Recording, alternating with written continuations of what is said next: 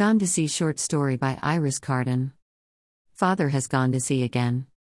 I asked why we couldn't go with him.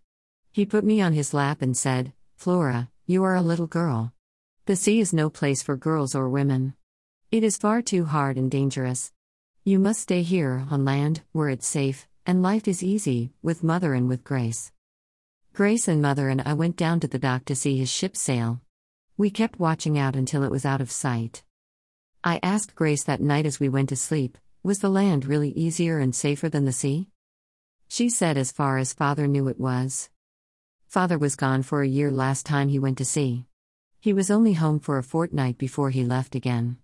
He said that was how long it took to offload cargo and reprovision the ship.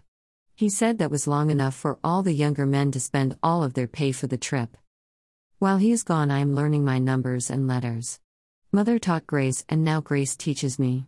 Our island does not have many children, so it does not have a school. It is mostly a place where ships are provisioned on their way to somewhere else. Not many families live here. Apart from my lessons, I have my work to do. I must fetch the water. It is a long walk, because I have to go to the part of the creek where there are no crocodiles, and the bucket is too heavy for me to carry it full, so I have to do a lot of trips. Mother says to make lots of noise on the walk, so the snakes know to stay away. I have to feed the chickens and collect the eggs. I have to feed the goats. Mother says when I am bigger, I will have to help with the milking. Grace milks the goats and digs the garden to plant the vegetables. She weeds the garden and picks the fruit and vegetables. She also sews and mends our clothes, Mother is teaching her. Mother sews clothes for other people, sells our fruit and vegetables at the market if we have grown more than we need, makes cheese and butter from our milk, and cuts wood for the stove. She says she is saving to buy a horse, or even a donkey, so she won't have to carry everything to the market.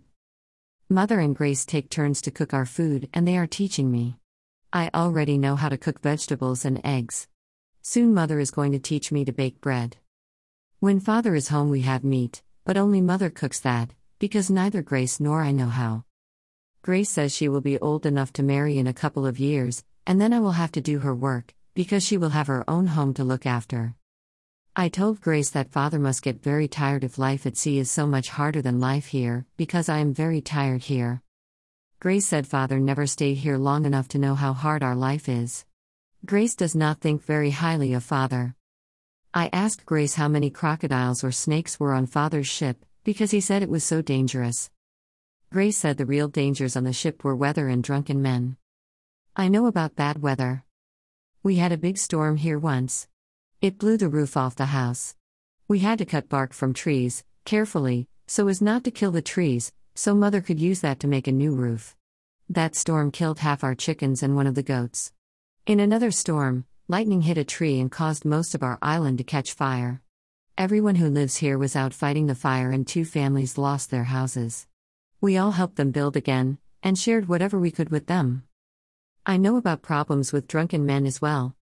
One day when I come back with the water, I found Grace screaming. A big man from the other side of the island was holding her down. He smelled like rum. I know the smell because father drinks it. Grace was fighting and screaming, and this man was on top of her, and I didn't know what to do, so I hit him with my bucket. There was water everywhere, and the man had stopped moving, but his head was bleeding. Grace pulled herself out from under him. You saved me, she said. Then she said, Is he dead? I poked him. He didn't move. He might be. I'm going to get into so much trouble. I killed the man. I will go to jail or get hanged. That was when mother got back from the market. She stood there and looked at us, and at the man on the floor. He was trying to force himself on me, Grace said. Flora hit him with a bucket. She wasn't trying to kill him, just to stop him from hurting me. Please don't let Flora go to jail. I'll go in her place. Mother said, No one's going to jail. Get the shovel. We all took turns digging. We dug the biggest hole. Then we dragged that awful man and threw him in it. We filled in the hole. It took us all night.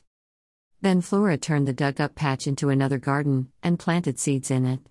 We don't eat the vegetables from that garden, and we never talk about why. Sometimes I look out to sea, hoping to see father's ship, and I think about the dangerous and difficult life he leads. I wish he could live on land with us where life is so much easier and safer. Dash. While you're here, find Iris Carden's books at Lulu, publisher, at Amazon, or your favorite online bookshop. Digital tip jar, pay, pal.me. Follow me, Twitter, Facebook, Instagram.